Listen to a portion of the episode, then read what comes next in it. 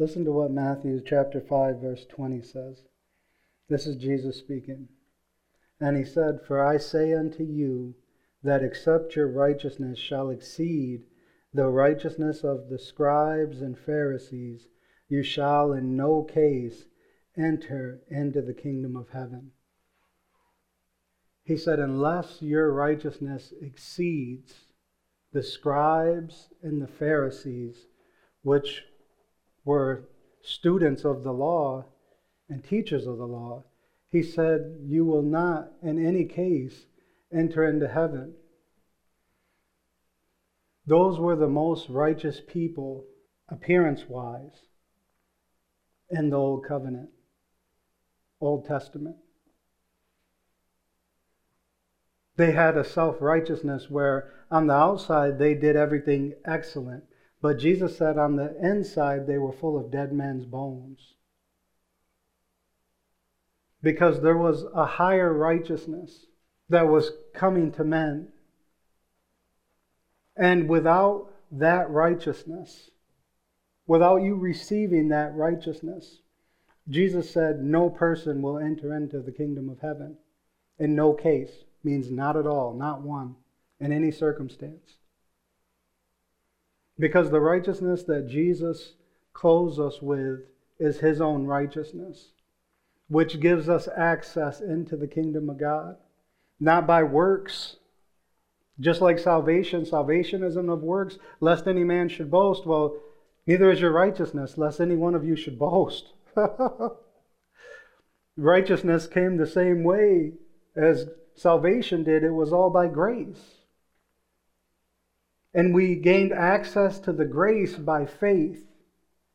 And faith, when it functions properly how it's supposed to, which is your confidence in Jesus being who he was, the Son of God, paying your price, atoning for your sin, when it's placed in the right source, it functions easy. Because we're not struggling to obtain something or struggling trying to become something.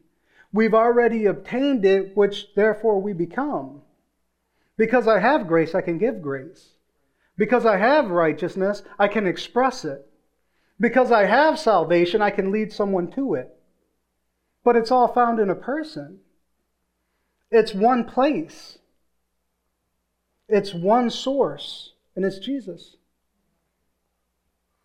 It's Jesus. No greater love has man experienced than the experience where God Himself would call us sons and daughters. John the Apostle says in 1 John, How great is the love the Father has lavished upon us, that we should be called children of God. How great is the love the Father has lavished upon us, that we should be called sons of God and daughters of God. When God appeared to Abraham, he said, Behold, Abraham, I am your great reward. And Abraham says to him, What will you give me, seeing then that I go childless? And this Eleazar of Damascus is going to inherit everything I own. He asked God for the impossible because he actually seen and believed what God told him that God would be his reward. And if God is your reward, then the impossible then becomes possible.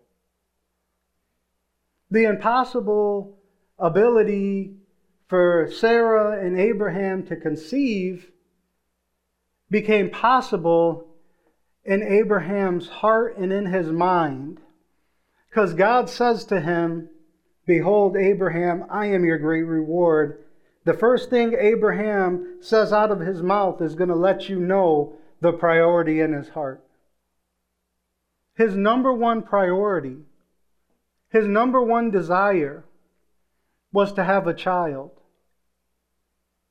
Not just for him, but for Sarah. But I actually believe to remove the disgrace from his bride of being barren. Abraham's motives weren't all selfish. He wanted to remove the shame from Sarah, who couldn't conceive. Because in that culture at that time, If you didn't have children, you weren't looked upon as somebody important. You know it's true because you look at Samuel's mom, Hannah. They all looked at her like she was nobody. It drove her to the place to crying out before God.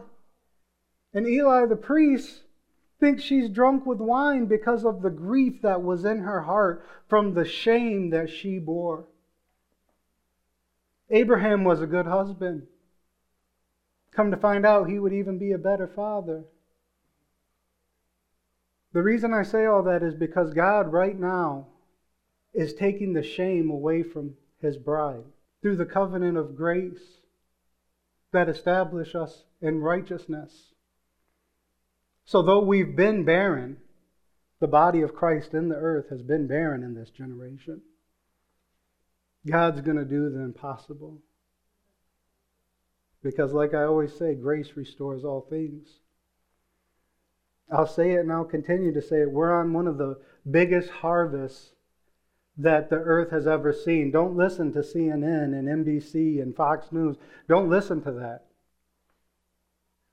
They're holding some of the big revivals over in Russia and Germany. I mean, Todd White was just in Germany not too long ago in a stadium.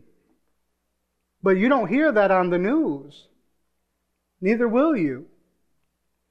These aren't depressing times for the church. This is where the church is actually taking their position in Christ, seated with Him in heavenly places, where we cast off all restraint because the Christ is not restricted, where we flow freely in unity, not in adversity, but through adversity. Amen. Till we all come to the common faith.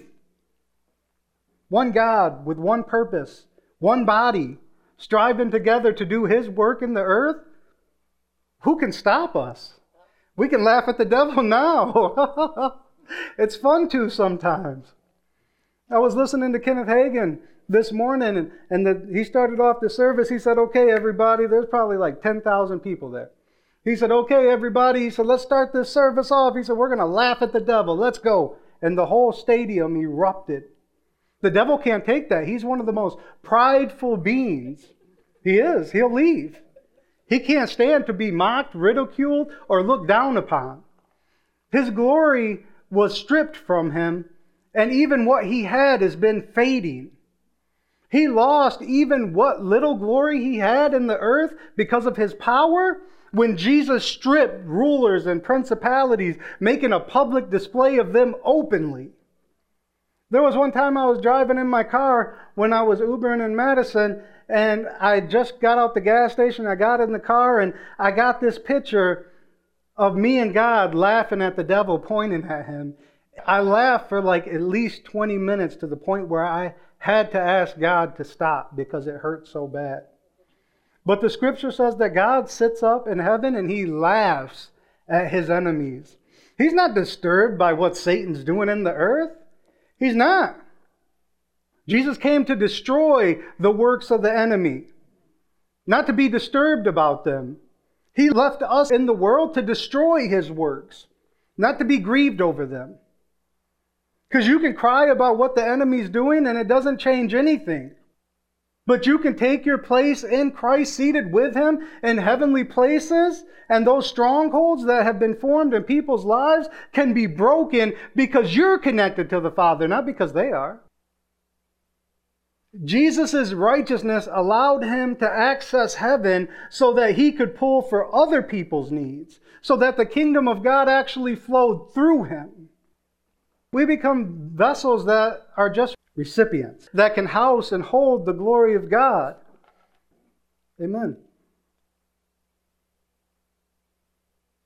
I love the prophetic voice. Out of all the gifts, the Apostle Paul would say, My brothers, I tell you to earnestly desire spiritual gifts and seek after them. He said, But above all, that you may prophesy.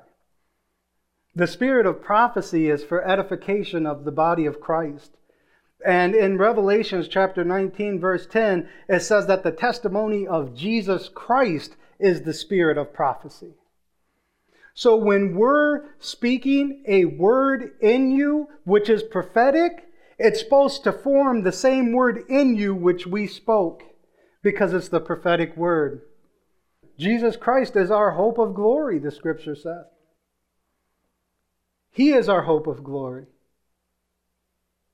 He said something to me this week in a time of prayer. He said, I bore the crown of thorns upon my head so that you could bear my glory.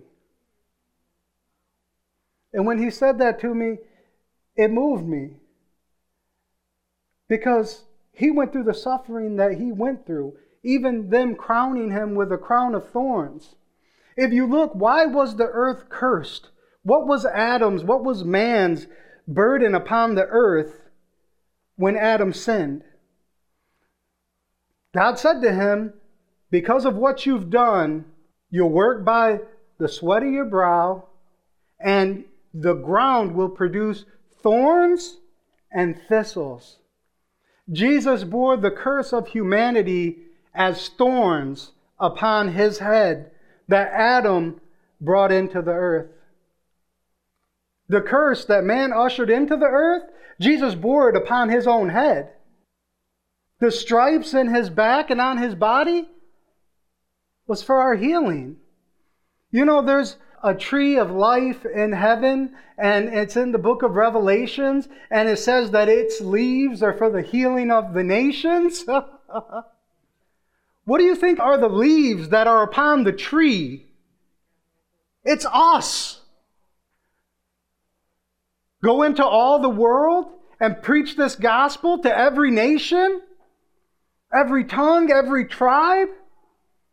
Jesus said to the disciples, What you've seen me do, do. What you've seen me say, say. If they reject you, they didn't reject you. They actually rejected me because you're going in my place. Amen. Listen to what Moses says in Exodus 33 12. And Moses said unto the Lord, See, you said unto me, Bring of this people you have not let me know whom you will send with me. Yet you have said, I know you by name. And you have also found grace in my sight. Now, therefore, I ask you, if I found grace in your sight, show me now your ways, that I may know you, that I may find grace in your sight, and consider that this nation is your people. I don't know if when you read that, if you read it with frustration, but when I read it, I read it with frustration. Because Moses is saying to God, You said that I will deliver this people, but you haven't told me who's going to go with me. Yeah, how we will do it. Moses is frustrated. You said, I found grace in your sight. What does that mean? if I have found grace in your sight, I ask you. Now, the King James says, Now therefore I pray thee, I beg you. Now therefore I beg you. If I have found grace in your sight, show me now your ways, that I may know you, that I may find grace in your sight, and consider that this nation is your people. He said, Show me if I have found grace in your sight, show me your ways. Let me know you. Because Moses found grace in the old covenant, it gave him the ability to know God. We didn't just find grace, we received it in this covenant. Jesus said on that day, on what day? On this day, which we live in now, you won't ask me for anything. He said, For whatever you ask the Father in my name, he'll give it to you, for the Father himself loves you. Oh, the Father himself loves me? I can go straight to the Father because of Jesus? Yeah. Yeah. Because the grace of God allows us to know His ways. By knowing His ways, we begin to actually know Him. See, God chose you. Me and Heather had a conversation in our past, and she said, One of my fears, she said, was that you would leave me for someone else that was better than me. I said, You understand that I chose you. You agreed with my choosing, but I chose you. The Father chose us. I'm not going anywhere because she was my choice. God's not going anywhere because we were his choice. For the joy set before him, he endured the cross, suffering shame, being spit on, ridiculed, mocked. He saved others, let him save himself if God loves him, if he be the Son of God. He endured that. Why? Because God is love. And before he breathed his last breath, he said, Father, forgive them. The ones that just spit on me, that just mocked me, that just crucified me, that said all things falsely. He said, Forgive them because they don't know what they're doing. Because the spirit of deception is never a man. It tries to blind the eyes of a man. Like I told Gracie this last week because she was trying to villainize somebody. And I said, Listen to me. I said, There's no such thing as bad people. Every person can be redeemed. People do bad things, but it doesn't make them bad people. But if you villainize somebody, all of a sudden it becomes an area of contention because your vision is not seeing correctly. You've actually disfigured them, you've made them less than redeemable. Man, thank God he never did that with me. Oh, thank God he never did that with me. See, because you can follow a deceptive spirit after coming to Christ. And it's not your sin that's trying to kill you. I know a person who's left the Lord, and I was having a conversation with somebody else, and I said, He's fully given himself to that spirit, and that spirit's trying to kill him. Why? Why does the enemy want to lead us into sin? First of all, it takes away our witness to other people. Second of all, it has the potential to take away our strength. Third of all, is it actually has the potential to blind our eyes. There was a season I went through in my life where I felt like I was falling down. I would go a week, I'd fall down. I'd go a month, I'd fall down. I'd think, man, I'm done with this, and I'd fall again. Every single time that I fell, I turned straight to the Word. Every single time. There came a day where I just walked out, realized that that was never me. But if I villainize myself, I make myself unredeemable. Because that's what the scripture says in Ephesians that you at one time were enemies with God, alienated in your mind because of wicked works. The only place that we're alienated is in our minds. Because the works try to create strongholds in our life. But no stronghold can remain in the place of the purity of grace. Because you're never turning away from God to another spirit. Even if you yielded in a moment, you're never turning to that desire, even though you yielded to it. When you turn to God, it always breaks the power of the enemy, no matter how long you've been in the bondage. Because what the enemy tries to do is he tries to separate us from the love of God in our minds. God doesn't love everything that we do, but God loves us. He loved us when we were in our lowest state, before we ever did one good thing for Him. When we used to use His name for blasphemy and desire other people's wives, He loved us then. He did. While we were yet sinners, Christ died for us. While we were yet sinners. Why? Because your sin was never linked to who you were. It's just something that you did. Even though it was your nature, it was never who you were intended to be by the Father. Even if you find yourself committing sin today, it's never who you were intended to be. You take the most righteous person that you can think of, and they're only righteous because the blood of Christ. The blood of Christ cleanses our conscience from dead works so that we can serve the living God. It's the blood of Jesus. But sometimes our mistakes will try to convince us that we are the mistake. Sometimes our failures will try to tell us we are a failure. Sometimes when we fall, we'll say to ourselves, is it even worth getting back up? But I'm telling you, when you're drowning, there's always a hand that meets you and says, Why did you doubt? Why did you doubt my love? Why did you doubt my mercy? Why did you doubt my goodness? Why did you doubt it? Because you've heard it before. When Jesus held open his hands, he said, I love you this much. There's no greater expression of love. If you don't get the picture that God loves you and the sacrifice of Jesus, nothing else will do it. It won't. Nothing else will do it. Nice house, nice car. Nothing else will do it.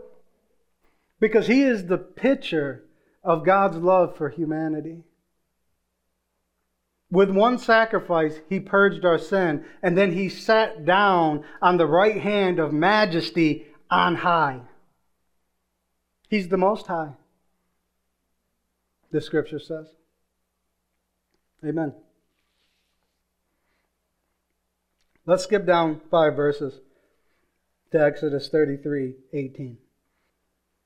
And he said, I beg you, show me your glory.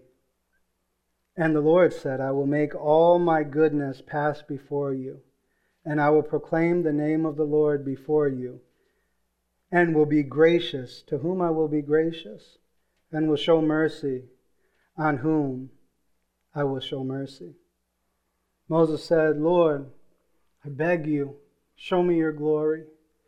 And the Lord said, I will make all my goodness pass before you, and I'll proclaim the name of the Lord before you. The glory of God is always in association with his goodness. Moses asked to see his glory.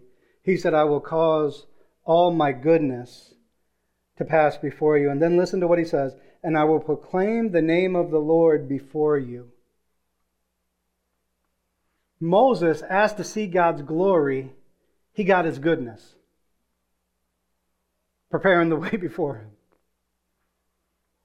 Moses got his name, which went before him we get his name over us. We get his glory in us.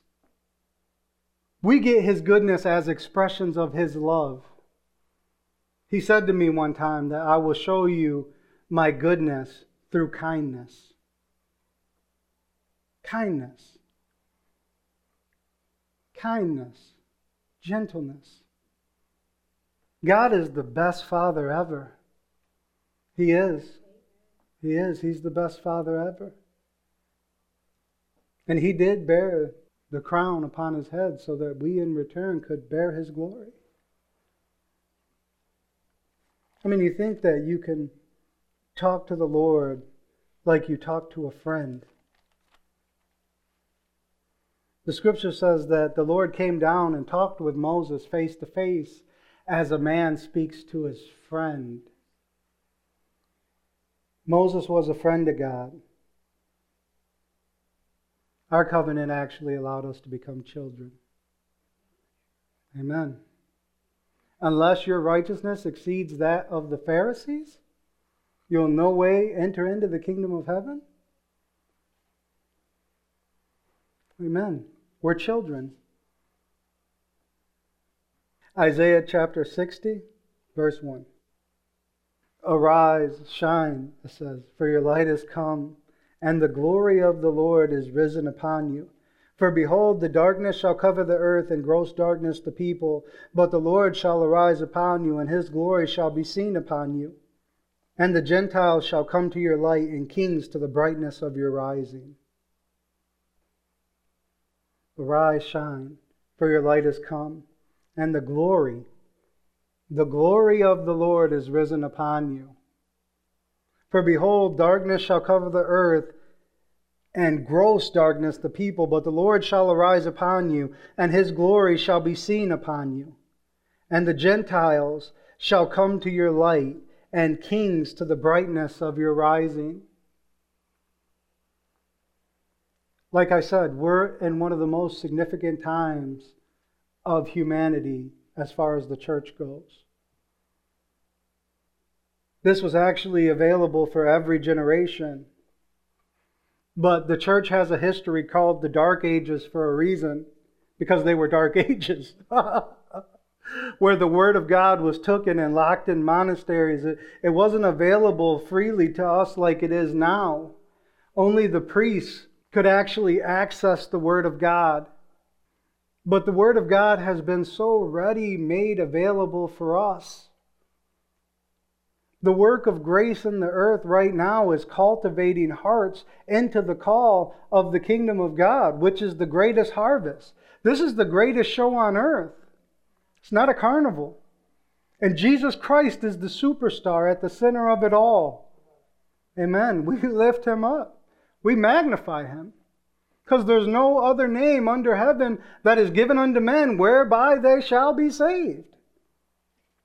It's through faith in that name that still makes men whole today. He's called the Prince of Peace.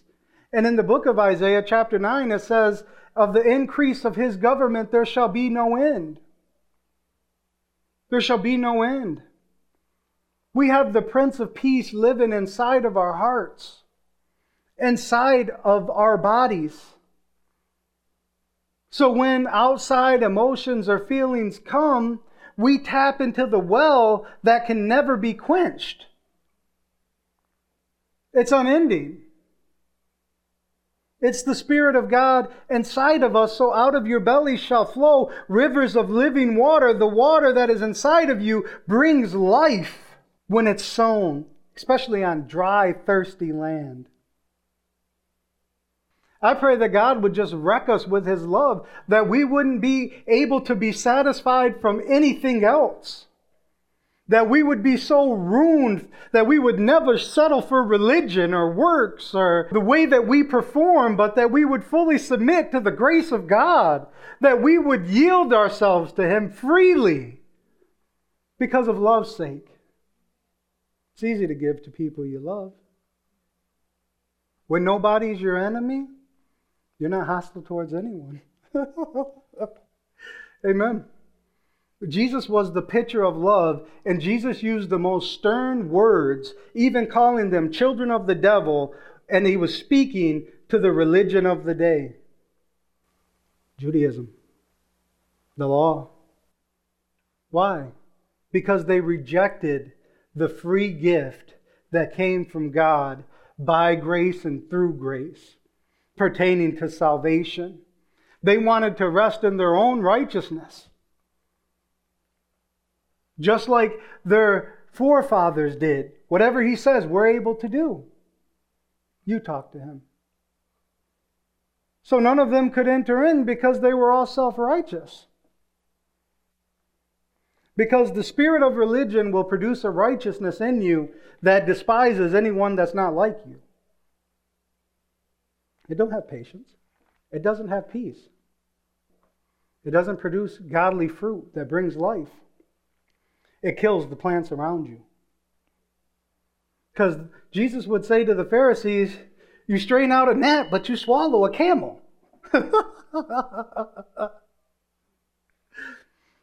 You're trying to strain for little things, but you yourself are swallowing a camel.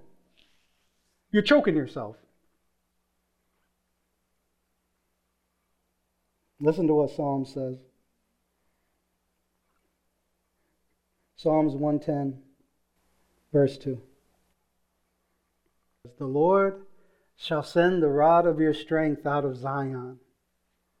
Rule in the midst of your enemies. Your people shall be willing in the day of your power. In the beauties of holiness from the womb of the morning, you have the dew of your youth. The Lord has sworn and will not repent. You are a priest forever after the order of Melchizedek.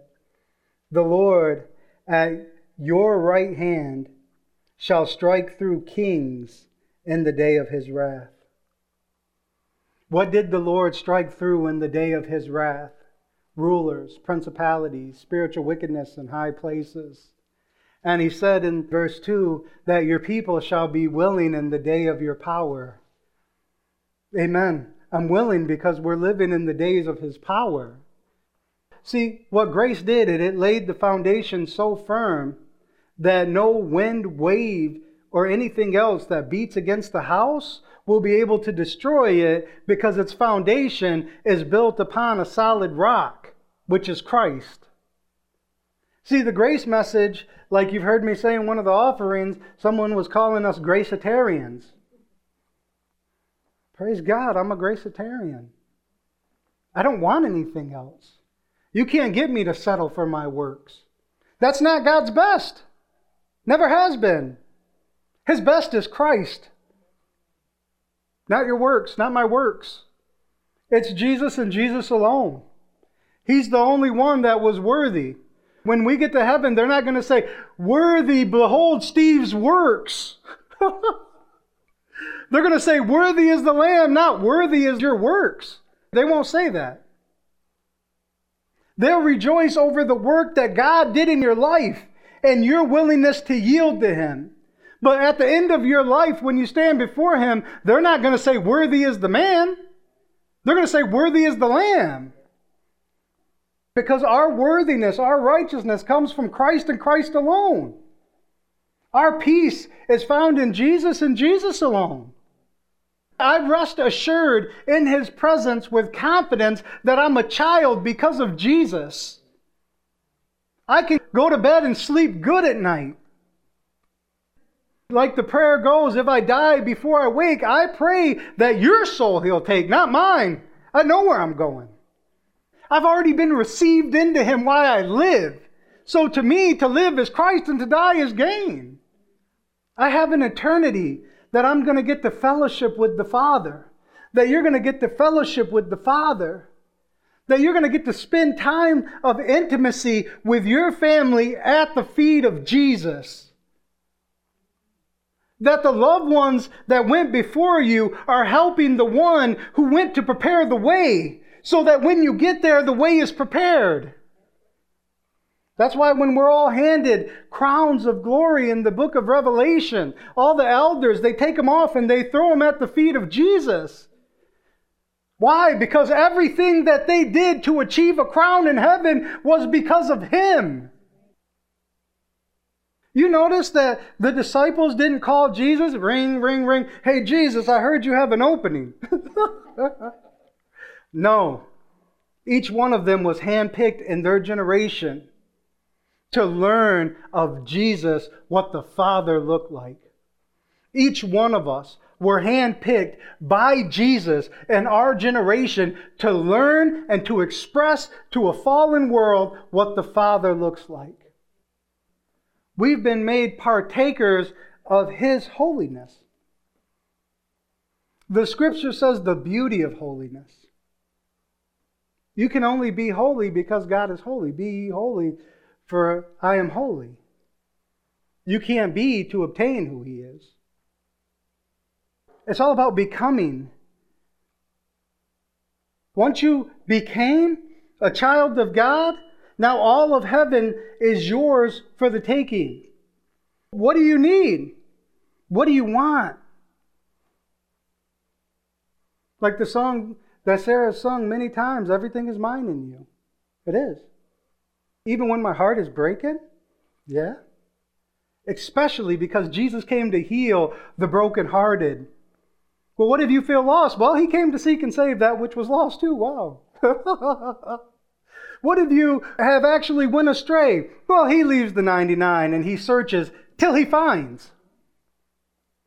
That means no matter how far you've went astray from the flock, Jesus is looking and he's going to find you. You can run, but you just can't hide. It's a horrible thing. You already made a covenant. if you didn't want him, you shouldn't have made it. Amen. John 8 12 says, Then Jesus spake again unto them, saying, I am the light of the world. He that follows me shall not walk in darkness, but shall have the light of life. And if you think, Steve, I haven't really been following Jesus that closely, re examine your life because you're sitting in service today. What does it mean to follow Jesus? When we read our Bibles, most people read their Bibles as if they're doing God a service by reading them. God knows His Word. We're not reading the Bible for Him, we're reading the Bible for us. Your covenant with God is not based upon your Bible reading. The rights that are exercised in the covenant is based upon your Bible reading. and you need to know your covenant. But when you read the Bible, it's not so that you can somehow satisfy God, like some weird, twisted thing. No. No. His word has He left with the children of men. it's our inheritance. It says in the scriptures, Thy word have you exalted above your own name. The word of God. Above His own name? Why? Because they both go together. It's his word. and if the words of the man's no good, then, then his name's no good. it's true. Yeah. We have a covenant because the scripture says that God made an everlasting covenant with us. It lasts forever. It doesn't diminish with time. It doesn't diminish with your behavior. See, God wants to do a work in our lives that can only be done through grace and grace alone, so that no man can boast before him. Why do you think he calls the weak? Paul says, Have you noticed, brothers, there's not many highly educated or uh, very wise people among you, rich rulers? He said, There's not. For God uses the weak things of the world and the things that are not to make void those that are, so that no flesh may boast before him. No flesh may boast before him? That means if you're working in the flesh and you're bringing it to God, like, look what I did, you're boasting. And God says, don't do that. But when you point to the source of the reason why you can boast, that's why Paul said, I won't boast in anything except the cross of Christ. Because without him being crucified on my behalf, I would have no right to boast because I would be another sinner that was destined for hell without salvation. An enemy still in my mind because of wicked works. So anytime we boast, look at what God did. Not look at what I did. Because it says right here the reason why the Spirit came upon Jesus as a son. Listen to what it says in Isaiah 61, verse 1. The Spirit of the Lord God is upon me, because the Lord has anointed me to preach good tidings unto the meek. He has sent me to bind up the brokenhearted, to proclaim liberty to the captives, and the opening of the prison to them that are bound, to proclaim the acceptable year of the Lord and the day of vengeance of our God, to comfort all that mourn, to appoint unto them that mourn in Zion, to give unto them beauty for ashes, the oil of joy for mourning, the garment of praise for the spirit of heaviness, that they might be called trees of righteousness, the planting of the Lord that he might be glorified. The whole reason why the Spirit of God came upon Jesus was to bring that anointing that opened prison doors, that could bring peace, salvation, instruction into righteousness, that we could become trees, trees of righteousness, which have been planted by the Lord. Listen to what it says in Isaiah 62, verse 1. For Zion's sake will I not hold my peace, and for Jerusalem's sake I will not rest, until the righteousness thereof goes forth as brightness, and the salvation thereof as a lamp that burns. For Zion's sake, which is the prophetic picture of the church, he says, For Zion's sake will I not hold my peace, and for Jerusalem's sake I will not rest until the righteousness thereof goes forth as brightness, and the salvation thereof as a lamp that burns. A higher righteousness. John the Baptist said, There's one that comes after me that is preferred before me, whose shoes I'm not even worthy to untie. He said, When he comes, he shall baptize you with the Holy Ghost and fire. He was the one that made us righteous. The Lord said, I will not relent. I will not stop until righteousness goes forth as brightness, till salvation as a lamp that burns. And we are the light of the world that's still burning today, all these generations later. Nobody could put out that flame. They've tried over and over and over again. You know what your life says to the people around you? Do you? It speaks to them every day. God is real. God is real. God is real. Because they might not believe God is real in their lives, but they can't deny Him in yours.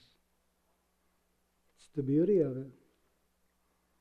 We have an unending life, an unending covenant that we've been made righteous by the blood of Jesus, that God has given us something through grace because of Jesus that allows us to know his ways, which in return actually brings us to know him. That's what the Apostle Paul said in Philippians. He said, Everything that I had I count as crap, as dung. He said, I considered all of it as dung. My own righteousness, as he's talking about. He said that I may win Christ. Being found in him. He said, not having a righteousness of my own, which is by the law, but that which is through faith in Christ. Our righteousness came through our faith in Christ. He chose us he chose us. God actually chose you because He wanted you. He wanted you. He never needed to need man. he needs us now, absolutely, because of the way that He's designed it. Only because He always wanted covenant and fellowship, and He always wanted to do this earth together. Because man was never meant to be apart from the one that actually made him. He's the giver of all life. You know, the scripture says that without Christ wasn't anything made that was made, but through him and to him, by him, all things exist. And God created us anew in Christ, gave us a new name, a new identity, killed that old man, and gave us our walking papers so we could go free. Amen. Lord Jesus, we just thank you. We give you praise, honor, and all the glory. We exalt you. Father, I do pray that you would just open our eyes to the reality of the love that you have for us. That that would never be a question on any of our minds, Father that we would rest securely knowing our identity, that we were chosen. Our lives aren't accidents, Father. They're not just by chance. But every breath that ever came into the world was first given by you, Father. We thank you, Father. We thank you. And we bless your holy name. In Jesus' name. Amen.